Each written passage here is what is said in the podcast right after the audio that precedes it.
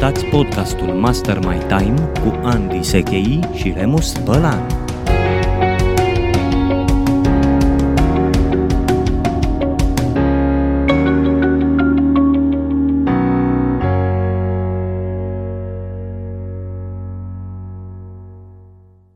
Bun găsit, dragi prieteni! Sunt Andy Sechei și împreună cu Remus Bălan ne aflăm la episodul 2 din uh, programul nostru Master My Time, în care astăzi vorbim despre obiceiuri, partea a doua, partea mai uh, practică, mai centrată pe tehnici, tactici, cum anume să instalezi obiceiuri, diferența dintre obiceiuri și ritualuri. Înainte să începem însă, o să facem o foarte scurtă recapitulare a ceea ce s-a întâmplat în episodul 1 și o să-l invit pe Remus să facă lucrul ăsta, astfel încât să putem uh, crea fundația pentru ce urmează în acest episod. Bine te regăsesc, Remus! Bine te regăsesc! Mulțumesc, Andy, bună ziua tuturor! Mă bucur că, uite, suntem la al doilea episod pe care îl filmăm. Deja nu mai este o noutate, este un obicei.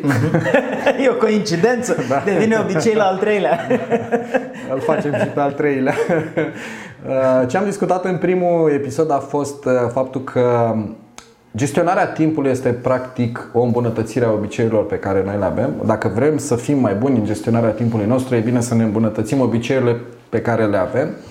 Am discutat despre faptul că mentalitatea instalării obiceiurilor este mai bine să fie centrată pe proces, nu neapărat pe obiectivele pe care le avem. Uh-huh, uh-huh. Am discutat despre cei patru factori care influențează instalarea obiceiurilor, care sunt de fapt caracteristicile necesare a unui obicei și anume faptul că obiceiul trebuie să fie stimulul de fapt care generează instalarea obiceiului să fie vizibil, să creeze o dorință să fie din noi co- uh, coerent cu valoarea noastră principală, chiar tu ai spus asta și mi-a plăcut foarte mult. Uh, faptul că obiceiul este bine să fie ușor de executat și anume să începem cu pași mici. Principiul unei singure flotări. Unei singure zis. flotări, da? Iar s-au citit unei pagini, sau scris unei pagini da, da. Uh, și patru, recompensa pe care o primim de la uh, instalarea obiceiului să fie uh, satisfăcătoare, să ne facă plăcere să primim acea recompensă. Mm. Am discutat câteva elemente care să ne ducă ușor spre subiectul zilei de astăzi, spre subiectele de fapt zilei de astăzi și anume cum ne monitorizăm obiceiurile, uh, care este regula Goldilocks, legătura dintre motivație și aptitudinile noastre, influența mediului hmm. asupra mm. modului de instalare a obiceiurilor. Practic, dacă este să concluzionăm ar fi ce se află în cartea Formula Măestriei da. scrisă de tine. Cred că ai citit-o. Da, am citit-o după ce am scris-o și mi-a plăcut, dar mai are da, niște aspecte de îmbunătățit. da, da, da. Asta ca să corespundă cu preocuparea mea pentru valoarea anumită standard de excelență. Formula Măestriei uh, uh, e un, uh, o ecuație da. Și uh, e de fapt o serie de 5 elemente, cei 5 M îi numesc eu, care de fapt ajută parcursul de la ucenic până la maestru. Sunt cinci ingrediente uh-huh. ale succesului, cinci factori critici de succes și uh, aici facem diferența între obicei și ritual. Foarte fain. Uh, mie îmi place foarte mult modul în care tu explici acest lucru Uh, cred că ar fi bine să uh-huh. accentuăm un pic care este diferența între un obicei și un ritual. Da, păi uh, dacă pornim de aici și după aia facem legătura cu formula măistriei, o să se lege extraordinar de bine, pentru că obiceiurile sunt niște tipare repetitive pe care noi le avem în comportamentul nostru și când spun comportament mă refer și la ce facem în exterior, dar și la ce se întâmplă în interior. interior. Gânditul e un comportament, doar că Sigur. e înăuntru. Deci sunt niște tipare repetitive care sunt puse pe pilot automat. Uh-huh. Ritualurile au o componentă exterioară foarte relevantă, în special în etapa de instalare a obiceiurilor. Pentru că la un ritual, în afară de obiceiul propriu-zis, mai avem niște instrumente sau unelte pe care le folosim. Da? Folosim de mediu pe care. Da, dacă ne gândim, exact, dacă ne gândim la ritualurile. Hai să luăm un ritual. Uh, ritualul Haka dansul haka de la rugby, că tot ai menționat de rugby în episodul anterior și ești și rugbyist uh, istoric vorbind. și e și Cupa Mondială acum. Da, dansul, dansul haka uh, arată mult mai bine și se face mult mai bine când uh, cei care dansează sunt în uh, uniformă. Da? Există de asemenea, în afară de uniformă, care este o unealtă, este un instrument, Da. este ceva ce există în mediu și ei și folosești. În ritualuri religioase se folosește crucifixul, se folosește pocalul, care sunt Sigur. unelte. Da? Uh, Mai există o simbolistică adăugată. Da? Uh, Pe tricoul tău este o siglă când Mhm. dansezi haka la, la rugby. Aia contează. Da. Pentru că generează o stare emoțională, o trăire, are efect. Mhm. De asemenea, există niște fraze acolo, niște uh, mantre, niște versuri Mhm. care se rostesc și care sunt parte din respectivul ritual și sunt foarte importante. Limbajul nu este în mod necesar apanajul obiceiurilor, dar este apanajul ritualurilor. Da, da, da. Este prezent în ritualuri. Deci iată că ritualurile sunt o modalitate mai amplă, complexă și completă de a instala obiceiuri și de a menține respectivele obiceiuri. Și un context. Absolut. Există Când, și un context, că să faci haka în vestiar e una, dar să o faci pe stadion, în fața adversarului și a zeci, zeci de mii de și spectatori. milioane de telespectatori are alt efect. Absolut. Deci, deci Și iată dă că... o altă trăire, practic. Iată că noțiunea de ritual are aceste elemente suplimentare care ne ajută să înțelegem mai bine de ce e greu de instalat un obicei în viața personală și de ce anumite culturi și culte au o putere extraordinară tocmai pentru că reușesc să impacteze la nivelul individului ce? Exact obiceiurile pe care individul respectiv le, le face. Ritualurile au de asemenea, apropo de context, au periodicitate. Da. Asta au și obiceiurile. Numai că în cadrul obiceiurilor nu e întotdeauna împreună cu niște oameni se întâmplă lucrul respectiv. Știi? Spui, am Mhm. da, obiceiul da. să alerg. Ok, dacă împrumuți din, din uh, teoria ritualurilor și spui, da, ai obiceiul să alergi, da, ai obiceiul să participi la maratoane împreună cu zeci de mii de oameni, da, ai da. obiceiul să alegi împreună cu cineva, ești membru într-un club Ai un partener de alergare, ai un creștere. partener. Da, da, da, da. Da, și astea sunt lucruri importante. Sigur, pentru că întrebarea care mi-a venit, ok, vorbim de haka, vorbim de ritualuri religioase sau Dumnezeu știe ce alte... Mhm. Orice tip, da. Cum ducem lu- ritualurile astea în uh, instalarea obiceiurilor despre care vorbim noi, uh, referitoare și mare legătură cu gestionarea timpului? Ei, esența este asta, după părerea mea, și merită subliniat și resubliniat. Faptul că obiceiurile sunt un instrument de management al timpului. De ce? Pentru că tu ajungi cu un consum foarte mic de energie să faci o activitate predictibilă, ritualică, Da. într-un anumit interval de timp, pe parcursul unei zile obișnuite și îți rămâne energie Așa. Îți rămâne energie să faci lucruri care nu sunt de natura obiceiurilor, să explorezi lumea, să fii în stare de prezență, să creezi noi lucruri pe care uh, în trecut nu le-ai făcut sau nu te-ai gândit că ar fi posibil să le creezi, să profiți de oportunități, să generezi surpriză și condiment în viața ta, tocmai pentru că uh, restul lucrurilor se întâmplă într-o manieră pe pilot automat. Deci mie mi se pare foarte important de făcut legătura asta între timp și energie. Îți rămâne energie tocmai pentru că tu folosești uh, obiceiurile care, prin natura lor, presupun un consum foarte mic de energie. De ce? Pentru că nu mai folosești energie mentală, nu te mai gândești la lucrurile Da, da. alea, ele se întâmplă pur și simplu. Dacă nu te-ai spălat pe dinți toată viața ta, să te apuci acum să te speli pe dinți, o să-ți consume mult mai multă energie decât consumă unei persoane care dimineața când se trezește, fără să se gândească prea mult, să spală pe dinți. Sigur. Bun, Andy, și cu ce începem? Pentru că sunt foarte multe elemente care vin aici să întregească întregul aspect uh, al instalării unui obicei sau ritual. Și întrebarea e cu mi se pare firesc. Ok, ok, de unde, de unde începem? Cu ce începem? Asta este ceea ce uh, oferă această carte, Formula Măiestriei. Da. E rezultată din uh, vreo 10 ani de studii din uh, partea mea. Este work in progress tot timpul. Chiar înainte de acest podcast vorbeam despre faptul că mai sunt 3-5% îmbunătățiri pe care vreau să le fac într-o ediție uh, viitoare. Și esența este așa. Unul dintre lucrurile pe care le-am realizat după ce am scris ediția a doua, că suntem la ediția a doua în acest bestseller. Numărul 1 începe cu mediu. Da. De ce să încep cu mediu? Începe cu mediu sau cu contextul pentru că este cel mai ușor de controlat. Uh-huh.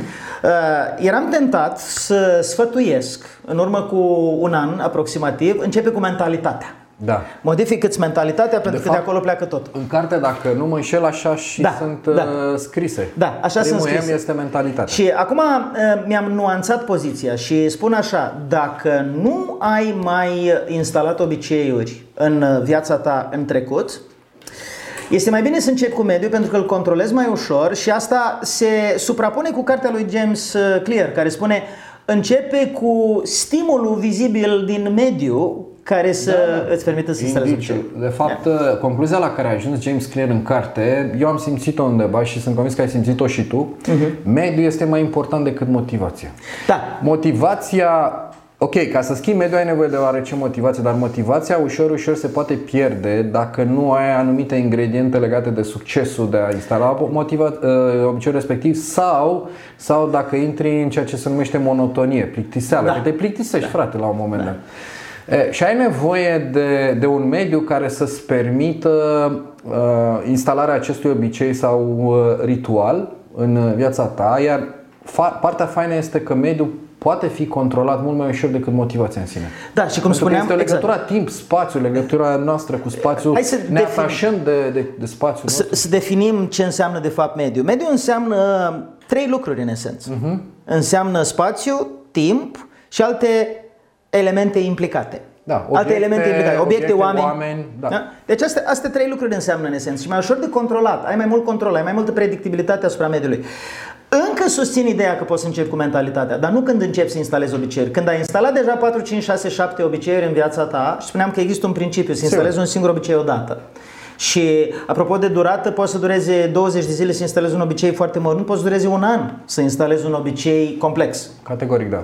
Nu suntem adepții școlii care spun durează 21 de zile sau 66 de zile, pentru că alea, alea sunt niște medii. Sunt niște studii, arată niște medii, Da. depinde foarte mult de fiecare dintre noi, depinde foarte mult de context, de mediu, adică Absolut. Când mă întreabă cineva cât durează să instalezi un obicei, îi spun, îți spun exact cât durează. Și persoana face ochii mari și îi spun, durează exact atât cât durează. cât durează, de acord cu tine. Pentru că tu știi că ai instalat un obicei când ai acel obicei pe pilot automat, nu când ți-ai propus, nu când trebuie să te gândești la asta. Nici măcar nu-ți mai dai seama că l-ai instalat. De fapt, atunci, practic, l-ai instalat. Durează până când nu-ți mai dai seama că l-ai. Da, da, da. Pățesc cu închisul ușii așa.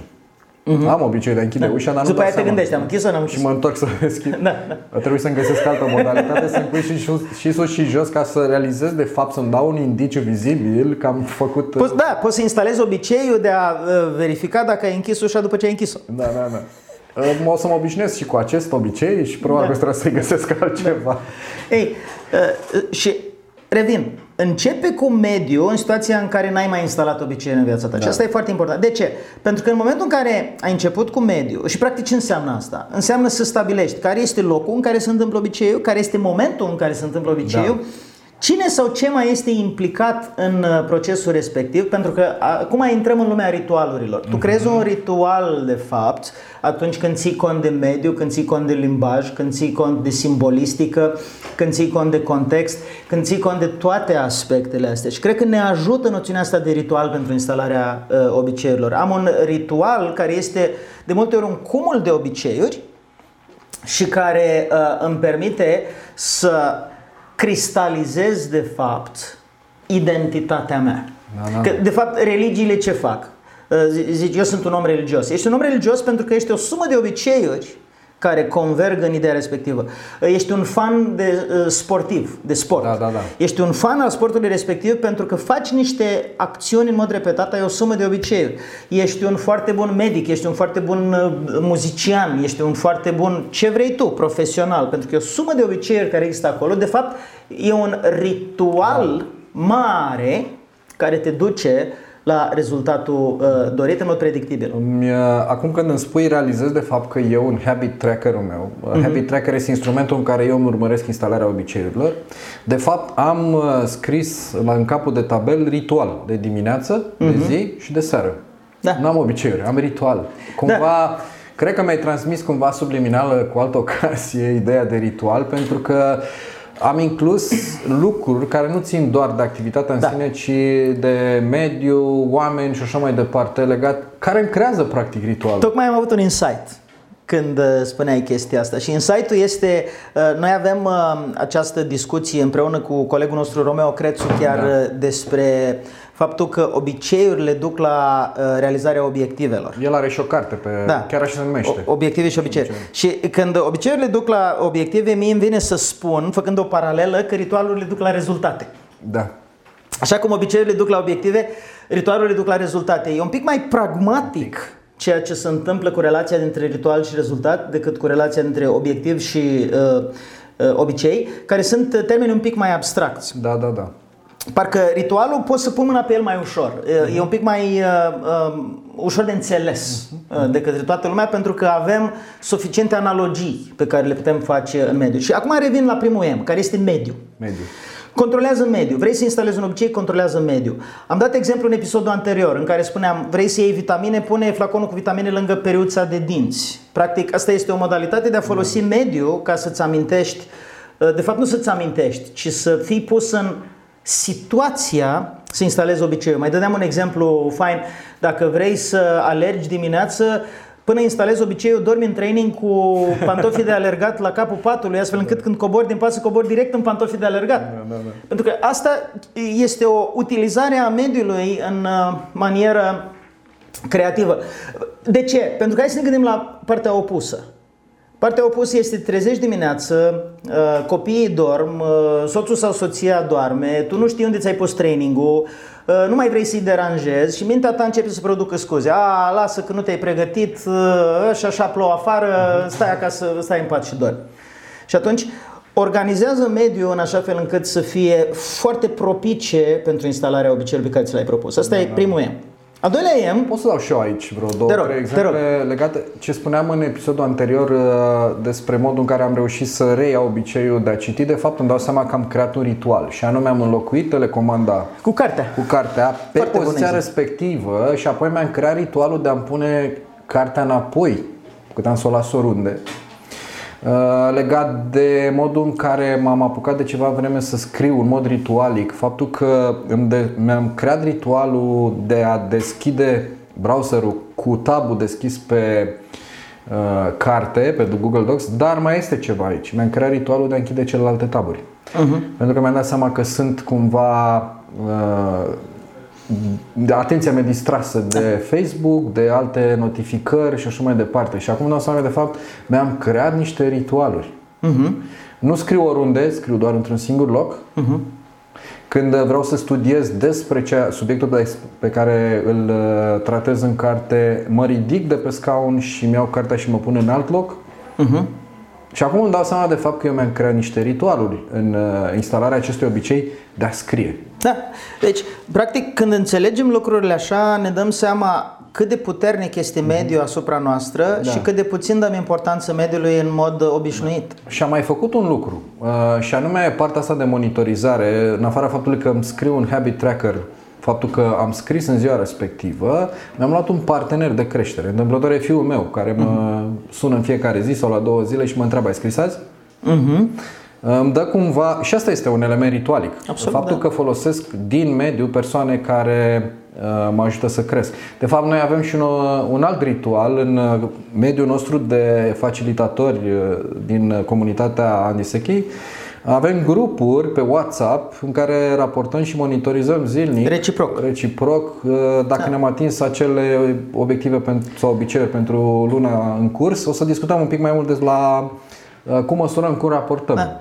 Ce, ce spuneai mi-a declanșat o amintire, e un exemplu destul de cunoscut în lumea businessului în care o persoană vrea să dea mai multe telefoane pentru că era antreprenor și lucra în da. vânzări și vânzările erau cruciale pentru succesul businessului său și a luat un borcan cu agrafe uh-huh. Și de fiecare dată când făcea un apel, o agrafă și o punea într-un alt borcan care era gol inițial. Da. Și știa că a terminat ziua de muncă atunci când nu mai avea nicio agrafă în primul borcan și era borcanul al doilea prin cu agrafe. Această manieră extrem de simplă, foarte vizuală da, de a da, da. îți monitoriza uh, evoluția pe parcursul unei zile l-a făcut milionar pe omul respectiv, l-a făcut să aibă succes în business. Când era intervievat, cum ai reușit să obții un asemenea succes? O zis, am un singur secret. Secretul meu este să folosesc agrafele de birou în această manieră, da, da, da. care este folosirea mediului în așa fel încât să ai uh, succes. Mai avem 4M. Mai avem 4M pe care o să-i discutăm uh, după o scurtă pauză, pentru că ne-am apropiat deja de jumătatea uh, acestui episod. Ne vedem după pauză cu ceilalți 4M, care de fapt sunt 6.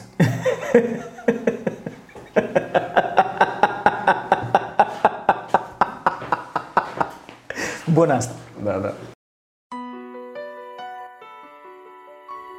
Cine sunt eu?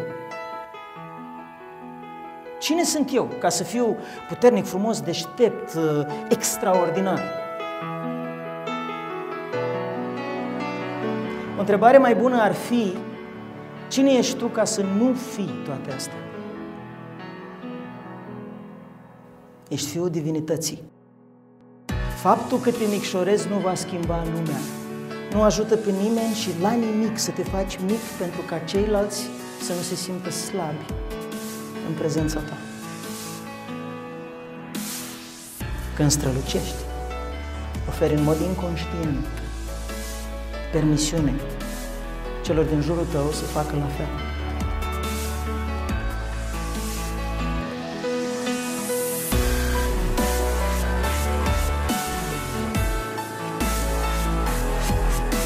Mi-am dat seama că viața mea trebuie să fie despre educația semenilor mei. Mai ales despre educația celor care își caută vocația și care își doresc să lase în urma lor ceva. Și eu cred că voi sunteți printre ei. Cred că oamenii care au ales să vină sunt perfecți pentru această misiune pe care mi-am ales-o în urmă cu aproape 20 de ani și care este cum reușești să redai sensul cuvântului educație. Pentru că educația nu înseamnă să desfaci capul unui om și să-i torni informații în el. Educația înseamnă să te uiți la un om și să spui, hmm, omul ăsta are un grăunte de unicitate și de strălucire în interior care, dacă suflu suficient de atent asupra lui, se va transforma în flacără.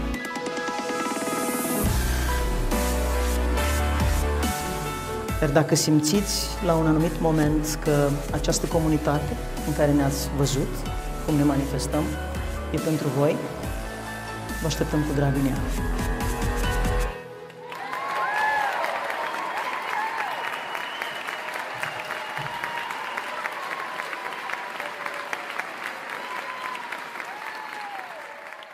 Bine te regăsesc, mai avem puțină cafea și puțină apă, dar 4M plus încă 2, cum spunea Remus mai devreme, adică mult treabă de făcut în acest uh, podcast.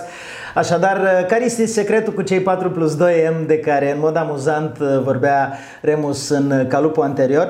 Cei plus 2M se referă la efectele de maximizare și multiplicare de care de fapt vorbeam în episodul anterior și care bineînțeles că se regăsesc în cartea Formula Măestriei. Noi ne vom concentra pe ceilalți patru în afară de mediu și Remus o să da. vorbesc despre uh, emul următor atunci când începem să instalăm obiceiuri. Okay. Deci când suntem uh, relativ novici în domeniul ăsta, e bine să încep cu mediu, spuneam. Și am explicat Sigur. de ce, că ai cel mai mult control. Al doilea element asupra căruia ai mai mult control decât uh, oricare, uh, oricare altul, cu excepția mediului, este munca sau mișcarea. Uh-huh. I-am spus în formula măistriei munca, gândirea mea a evoluat în ultimul timp și prefer să-i spun mișcarea Movement. Movement în engleză, pentru că, așa cum spune foarte frumos Einstein, uh, nothing changes until something moves. Nimic nu se schimbă până când ceva nu se mișcă. Și da. e, e mai bun termenul de mișcare, pentru că munca ne duce cu gândul la faptul că trebuie să mergem la serviciu. Are și o conotație ușor negativă pentru da. unii dintre noi munca. exact. Uh, însă da, nu e vorba de uh, muncă, uh, e vorba despre ceea ce facem activități. Mi-mi place să spun în conferințe, munca înseamnă să pui osul. Da, da. Adică să acționezi, să treci la acțiune. Am și un acronim uh, care și ție îți place, care este acronimul ACUM, Acum. care spune acțiunea generează claritate, care dă utilitate, care duce la motivație. Și e foarte interesant aici. Acțiunea, da. acționezi, îți dă claritate, pentru că în timp ce acționezi, adică te miști, începi să vezi lucruri pe care nu le vedeai când stăteai. Aici este un element, uh, când îmi spui tu, facem o scurtă paranteză, uh, foarte mulți așteaptă ca lucrurile să li se clarifice și apoi să acționeze, ceea ce e greșit. Da. Uh, pentru că, practic, niciodată nu o să avem claritate absolută și până faci planul perfect ca să Trece deja a trecut oportunitatea da, exact. Da. Lucrurile se schimbă, mai ales în zilele noastre când viteza de schimbare e atât de da. mare. Mi se pare esențial să începi Ok, cel mai bun pas este pasul cu, uh, cel mai bun plan e pasul cu, planul cu un pas. Uh-huh. Cu primul pas. Cu primul pas, următorul pas. Și atunci ai nevoie să acționezi. Îți trebuie claritate pentru primul pas, de fapt. Și uh, de cele mai multe ori claritatea pentru primul pas o ai deja. Da, da. E, și atunci când acționezi, când miști, îți schimbi practic unghiul din care Și- te uiți da. la Și ceea asta ce îți vrei dă să mai faci multă claritate. Exact. Și când îți dă mai multă claritate, după aia ai informațiile ca să poți să analizezi și să zici "Mm, e util pentru mine să continui, e relevant pentru mine să continui. Asta motivează. Deci, acțiunea generează claritate care duce la utilitate pentru cine? Pentru tine în special. Sigur. Și asta, faptul că e util, te motivează. Adulții, oamenii mari, oamenii maturi, uh, nu învață doar pe bază de curiozitate, cum învață copiii, învață pe bază de relevanță. Nu doar învață, ci și uh, se motivează pe bază de relevanță. Dacă ne uităm la piramida învățării, vedem că la bază și cantitatea cea mai mare de informații o reținem atunci când facem efectiv lucruri. Da, și da. este demonstrată științific, adică nu avem nimic de Absolut, discutat da, aici. Uh, a- să, când punem osul, reținem cel mai mult și intră practic în mușchi și în toate celulele noastre acel ceva. Când punem osul, obținem prin osul. Prin osul. Așadar, uh, am să spun despre muncă și mișcarea asta. uh, Do it! Da, dacă ne gândim la uh, sloganul uh, celor de la uh, Nike, Nike. care este Just Do It, am să vin cu o nuanță aici, am să spun Just Start It. Secretul este să pornești ca să schimbi perspectiva, să vezi care e utilitatea pentru tine și asta te va motiva să continui sau să acționezi. Deci, uh, mișcarea este esențială. Mi-aduc aminte că în școală era uh, deasupra tablei un citat dintr-un matematician, eram prin clasa a patra și niciodată nu l-am înțeles și abia acum l-am înțeles, la 44 de ani. Și citatul respectiv spunea așa, înainte să rezolvi o problemă, încearcă să o înțelegi. Trec peste faptul că cuvântul încearcă e un cuvânt uh, slab. E un cuvânt uh, din perspectivă psiholingvistică nerecomandat. Da. Pentru că uh, creierul îl ia literal și zice încerc, încerc, încerc, încerc și nu se poate măsura uh, că încerci mult sau puțin. Pur și simplu ești într-o perpetuă încercare, dar asta nu garantează că o să faci ceva. Mă mai amuz prin sălile de conferință și spun participanților, vă rog să încercați să vă ridicați. Și unii se ridică și eu spun, n-am spus să vă ridicați, am spus să încercați să vă ridicați. Da, da, da. Toată lumea încearcă să se ridice, dar nu se ridică nimeni. Deci, uh, încerc e un cuvânt slab, dar dincolo de asta, uh, matematicianul respectiv se referea la elevii sau studenții care rezolvă probleme de matematică fără să citească anunțul suficient de bine sau suficient de clar. Știi? Ei, ce interesant e așa, că a citi anunțul, uh, enunțul problemei cu atenție e un comportament, Ok. e o acțiune. Reacțiune, da. E o acțiune. Pentru că tu iei culegerea de probleme, treci mai întâi cu vederea ca să nu consumi energie peste text, zicea despre ce e problema asta și după aia ești tentat să găsești rezolvarea, dar tu de fapt n-ai citit într-o stare de prezență și conștiență ca să înțelegi. Adică n-ai citit proactiv. Ok.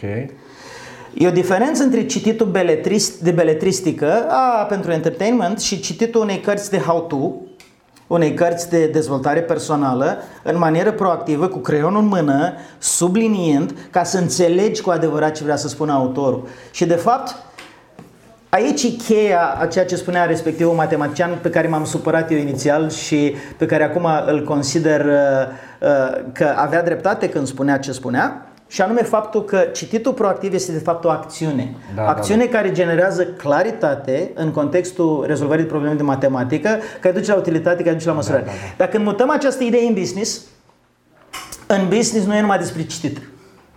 În viața reală nu e numai despre citit enunțul problemei ca să înțelegi. În viața reală, dacă cineva te întreabă, poți să sari peste acest uh, uh, pârleaz de 2 metri lățime? Poate că ar merita, înainte să zici nu pot, să sari pe un teren plat, da. să vezi care este alonja pe care o ai, dacă poți să sari un metru jumate sau doi și după aia capeți încredere și zici, da, poți să sari peste asta de 2 metri dacă uh, merită efortul, dacă da. e relevant pentru mine. Adică acționezi, faci o verificare, o testare în lumea reală ca să verifici. Și asta e extrem de relevant pentru antreprenori. Da. Uite, apropo de ce spuneai, poate arătăm la cameră cum, cum citesc eu cartea. și sunt Cu convins- subliniat, subliniat. Da. Subliniez. Însă nu mă opresc aici, pentru că ceea ce fac este să iau aceste elemente, să mă gândesc, ok, când și cum și unde pot eu să le aplic în uh, ceea ce am eu nevoie. Da, și asta... Fix, fix ceea ce spui tu, ca să dăm o, o dimensiune practică aplicată în time management-ul despre care discutăm acum. Efectiv, iau aceste elemente și mă gândesc unde pot eu să le aplic astfel încât să am o, o, o claritate mai mare pe ceea ce faci, să înțeleg mai bine utilitatea acestui aspect din carte. Iar asta îmi dă motivația Absolut. despre care, de mișcare. Pentru că Motivația am spus și în de episodul- mișcare ulterioară. Am spus și în episodul anterior, merită repetat. Gânditul proactiv e o acțiune. Yep. Gânditul e un comportament.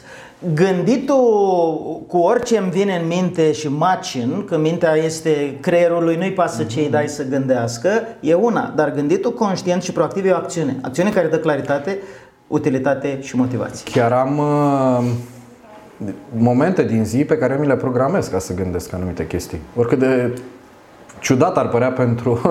Uh, Și asta e un obicei recomandat. E un obicei recomandat și eu am în calendarul meu uh, momente de gândire, efectiv. Da. Și apropo de uh, obiceiul de a gândi, obiceiul de a gândi poate fi uh, tratat cu perspectiva ritualului. Da. Uh, și eu am un astfel de obicei și recomand tuturor. Hai să vedem dacă îl tratăm ca un ritual. Păi dacă îl tratezi ca un ritual, ai un mediu în care se întâmplă. Pe același scaun se recomandă să uh, faci uh, gânditul. În același loc. Uh-huh. Dacă nu ești la tine acasă, uh, există un anumit tip de cafenea sau de bibliotecă unde merită să, uh, să gândești pentru că vei gândi mai bine și mai eficient. Există un instrument cu creionul în mână, cu agenda în mână, să notezi ideile. Te ajută foarte mult în da. procesul tău de uh, gândire. Uite ce am eu pe masă aici este fix rezultatul a ceea ce spui tu. M-am uh-huh. retras în uh, locul meu să gândesc la ce uh, voi spune în acest uh, Exact. Podcast sau videocast. Uh, nu am atins toate aspectele de aici, au apărut și altele noi în discuție, uh-huh. dar am un material din care pe care l-am creat și de la care am pornit discuțiile noastre.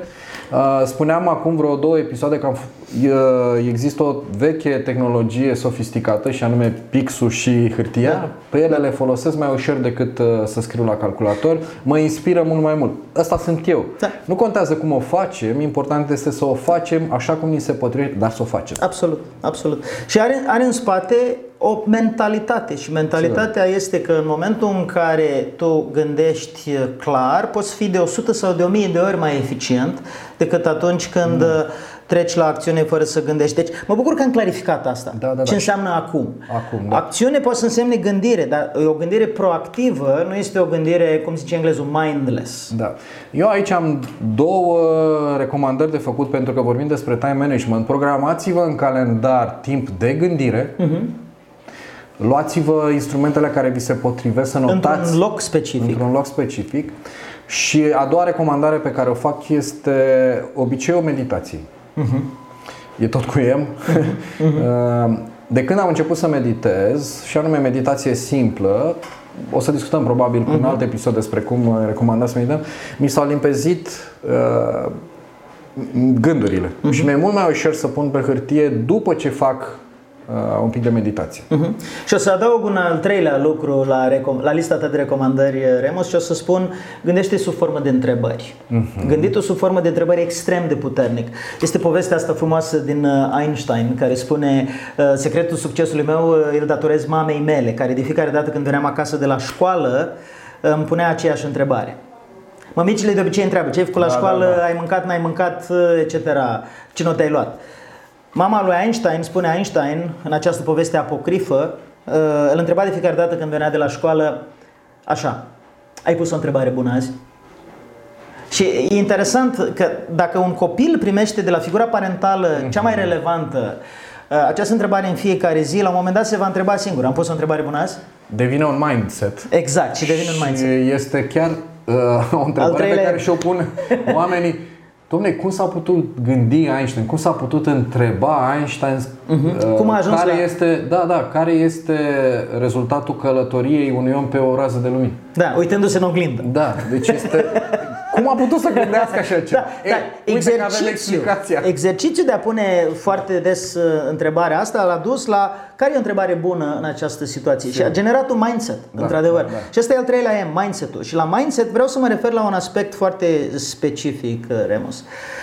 Uh, acest al treilea M este cheie, este pivotul. Da. Este ceea ce schimbă lucrurile. Când ai ajuns la mindset, mindset-ul vine la pachet cu stimă de sine. Mindset-ul vine la pachet cu încredere că poți. Mindset-ul uh, vine la pachet cu flexibilitatea de a încerca până reușești. Uh, Carol Dweck îl numește mindset flexibil sau mentalitate de progres. Growth Cum am- mindset, Da, yeah. cum a mai fost tradus în România, mentalitate de progres, mie îmi place uh, mentalitate flexibilă ca idee și principiul este că de fiecare dată când ai de greu, ai capacitatea să pivotezi și să încerci altceva. Mhm. Din punctul ăsta de vedere este extrem de apropiat de, de spiritul antreprenorial. Da. L-am întrebat pe Marius Ghenea, uh, respectivul autor uh, al cărții Antreprenoriat în România și antreprenor de asemenea, uh, ce este spiritul antreprenorial și mi-a plăcut definiția pe care mi-a dat-o, pentru că spune Domne, spiritul antreprenorial este să, situația în care vezi oportunități unde alții văd probleme și acționezi ca să le fructifici. Și uh, ce se întâmplă atunci când instalăm un obicei? Ce se întâmplă atunci când folosim întregul uh, arsenal, adică ritualul din formula măestriei ca să putem instala un obicei? O să dăm de greu. Da. O să dăm de dificultăți, nu o să ne iasă, o să uităm, o să amânăm, o să găsim scuze și așa mai departe. Dar dacă vedem în scuze și dificultăți o oportunitate pentru a deveni mai bun, pentru a fructifica, acest mindset flexibil nu este doar pentru noi extrem de valoros, este și molipsitor, pentru că oamenii din jur văd cum reacționez în fața problemelor și asta este extrem de carismatic. Este ceea ce îi face pe ceilalți să zică, wow, uite un exemplu, vreau să iau mentorul meu. Am nevoie uh, de tine să-mi fii uh, mentor. Chiar mă gândesc să facem un episod întreg pe partea de mindset Absolut, da. uh, legat de time management. Acum hai să trecem la următorul M. Tocmai trecusem și spuneam mentorii. Da. Și, și aici uh, gândirea mea a evoluat în ultimul timp uh, pentru că spun mentori. Mentorii e un termen ușor uh, restrictiv. Prefer să spun mai nou membrii. Membrii echipei tale de uh, suport, cei care te susțin ca să ai În succes. creșterea ta, da. da, da. Și aici mi-a plăcut foarte mult exemplu unui uh, campion de MMA, de Mixed Martial Arts, pe nume Frank Shamrock, care în momentul de față uh, antrenează uh, forțele de ordine din Statele Unite la nivel național și Frank Shamrock are această teorie care spune în momentul în care tu uh, vrei să crești, să evoluezi accelerat, îți trebuie trei tipuri de oameni cu care să te antrenezi. Așa. Îți spune, îți trebuie cineva care e mai bun ca tine, cineva care e egalul tău și cineva care e sub tine. Pentru că în momentul în care faci asta, de la cel care e mai bun ca tine uh, înveți aspirațional, unde poți Da. să ajungi, de la cel care e egalul tău practici ceea ce funcționează bine deja, deci de la cel care e mai jos uh, ca tine, vezi dintr-o perspectivă exterioară care sunt lacunele și punctele slabe și ai ocazia să spui întrebarea dacă le ai și tu și îți dai seama prin diferențiere care sunt punctele tale tari. Mi s-a părut excelentă această idee și de asta uh, noțiunea de mentor mi se pare restrictivă pentru că se referă numai la cine e deasupra ta.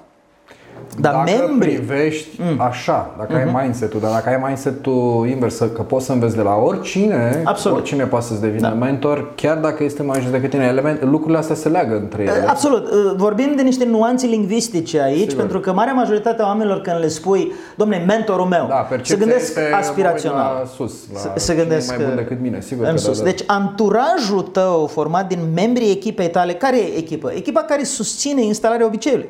Da, da, da. E important să gândești așa, pentru că uh, pune, îți pui întrebarea, nu cumva am în anturajul meu oameni care mă împiedică să-mi ating obiceiul, să-mi instalez obiceiul. Și asta e extrem de relevant. În opinia mea este cea mai puternică forță pentru multe din obiceiurile pe care vrem să le instalăm, Mhm, care ne blochează pe cale, care ne împiedică să ne instalăm Da, obiceiurile. da, da, da.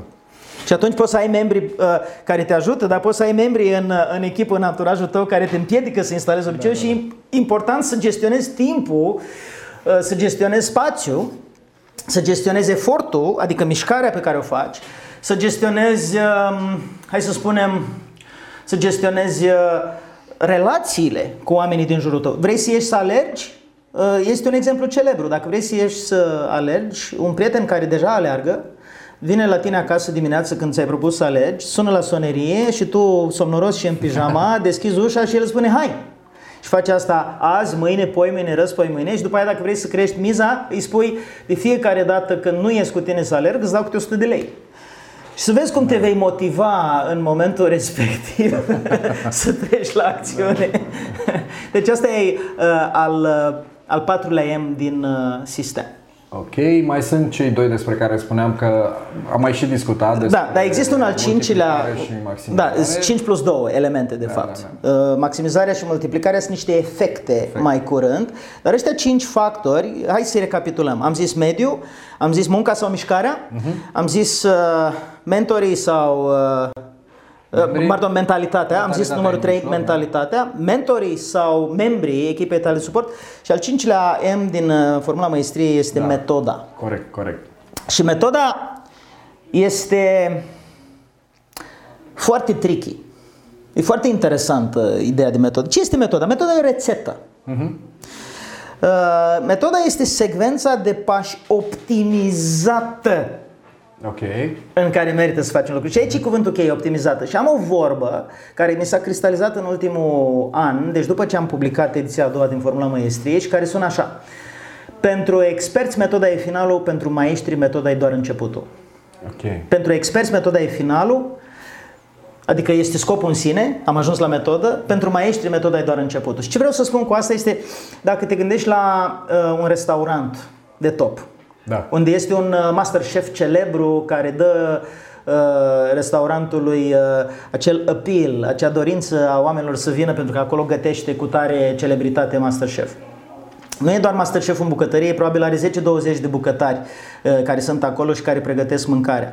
Rețetele pe care Mastercheful le-a creat e necesar să fie reproduse identic de fiecare dată de toți bucătarii din jur. Uh-huh. Dar Mastercheful respectiv va ajunge să-și uh, păstreze numele pentru, creează, pentru că, virgulă, creează rețete noi, nu pentru că face foarte bine rețetele vechi. Asta înseamnă pentru experți metoda e finalul, pentru maestri metoda e doar începutul. Că există și un banc. Uh, Nu știu dacă nu cumva chiar de la tine l-am uh, aflat cu un uh, client care se duce la restaurant, mănâncă o mâncare extraordinară, cere bucătarului rețeta asigurându-l că nu îi va face concurență, merge acasă, face rețeta, mâncarea nu iese cu același gust. Și dă telefon și spune, "Dom'le, uh, am făcut rețeta exact cum ai spus, dar n-a ieșit mâncarea la fel de bună. Iar uh, buc- uh, șeful îl întreabă, ai uh, respectat toate indicațiile, toate ingredientele? Și da, e, de-aia nu ți-a ieșit. exact. Lipsește ceva și acum că spuneai, mă duc la o idee pe care am menționat-o mai devreme, și anume că monotonia uh, ne poate duce la neinstalarea unui obicei. Monotonia mm. poate e mai periculoasă decât eșecul. Mm. Și avem nevoie de această mică creativitate, de mici floricele la metodă care să ne poată da un uh, impuls nou în a instala acel obicei. Uh, mi-e greu să dau uh, o regulă, că nu, tocmai asta e, că nu există o regulă și anume, dar e nevoie să fim ușor creativi când uh, vrem să ne instalăm un obicei. Poate schimbăm ceva în ritualul nostru, ținem cont de evoluția pe care avem și mai schimbăm, uh, mai strângem un șurubel, mai lăsăm altul. Nu deveni rigid în, în Exact. ritual. Da. Exact. That's posibil. Chiar la diete. Da, la, da. la diete se recomandă, domne, uh, faci dietă, ok, ai o rețetă care funcționează la tine, pe care ai verificat-o, știi ce să mănânci dimineața, la prânz și seara în fiecare zi. Dar dă-ți voie o dată pe lună, o dată la două săptămâni sau când Cheating știi day, tu da. să, să faci cheat day. Pentru că ai nevoie să introduci varietate în sistem. Mi-a plăcut mult ce ai spus acum, că uh, plictiseala poate fi mai periculoasă decât eșecul. Da, da. Și când vine vorba de obiceiuri, amintește-ți că orice ai trecut pe pilot automat uh, devine parte din tine, uh, însă viața are nevoie, la fel ca și mâncarea, de condiment. Sigur.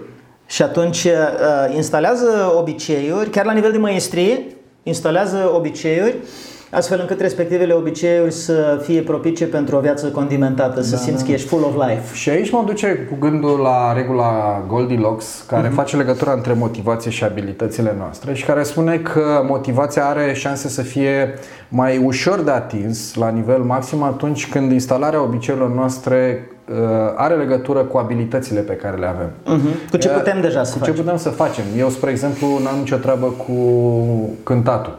Mhm. N-am ureche muzicală, n-am voce. Mi-am cumpărat la un moment dat o chitară încercând să, să învăț Mhm. să cânt și am muncit de mi-au sărit capacele și n-am reușit. Da, dar poți să Și fluieri. Poți să fluieri, da, dar prost. Fără. Uh, E un exemplu extrem, dar uneori diferența între abilitate și non-abilitate este extrem de fină. Uh-huh. La mine a fost evident că am forțat-o și mi-a pierdut motivația, dar uneori o pierdem fără să ne dăm seama. Mm. Și aici intervine regula lui Goldilocks care spune încă o dată că atunci motivația ajunge la nivel maxim atunci când ceea ce încercăm să facem este parte din abilitățile, face parte din abilitățile noastre naturale. Și pentru a, pentru a ne instala un obicei e nevoie să ieșim din zona de confort. Asta este clar. Deci nu e Dar nici ducem... prea uh, ușor, ușor ca să te plictisești. Da, da.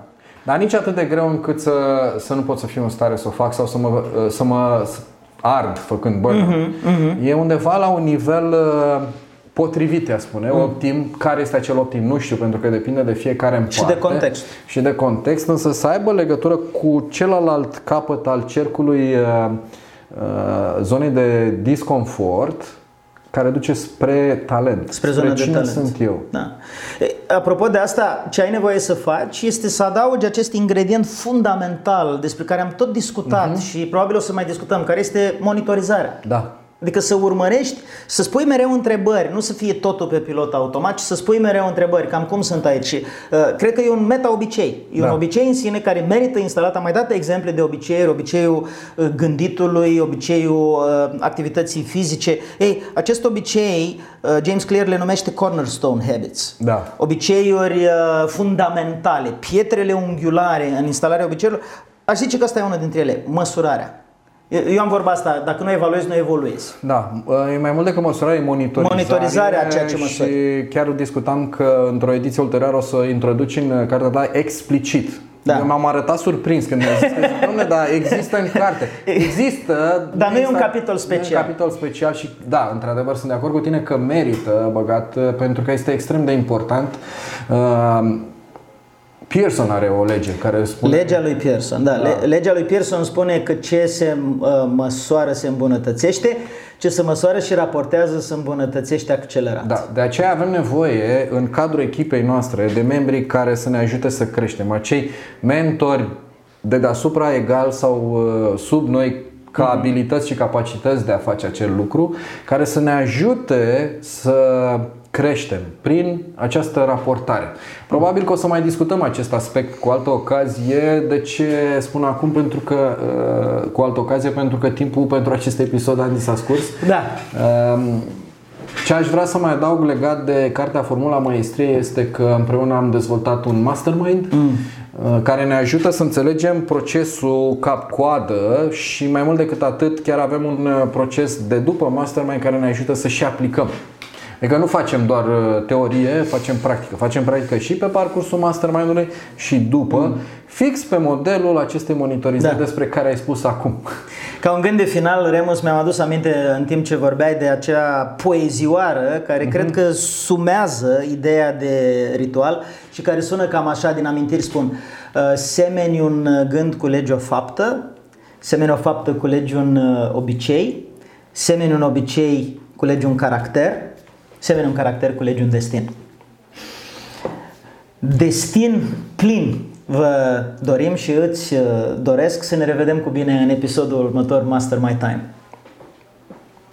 Mulțumim pentru atenție și ceea ce aș vrea să spun la, la final este o recomandare, o, un îndemn al nostru către tine, ascultătorile și telespectatorule mai nou, um, să ne lași comentariile tale pe pagina noastră www.mastermytime.ro să ne recomanzi dacă tu consider că ceea ce facem noi aici este valoros și pentru alte persoane și de ce nu să ne scrii dacă îți dorești să tratăm anumite teme în uh, emisiunea noastră mastermytime.ro.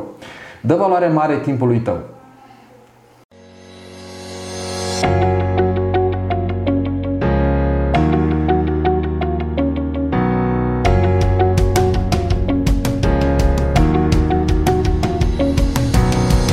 Ați ascultat podcastul Master My Time cu Andy Sechei și Remus Bălan.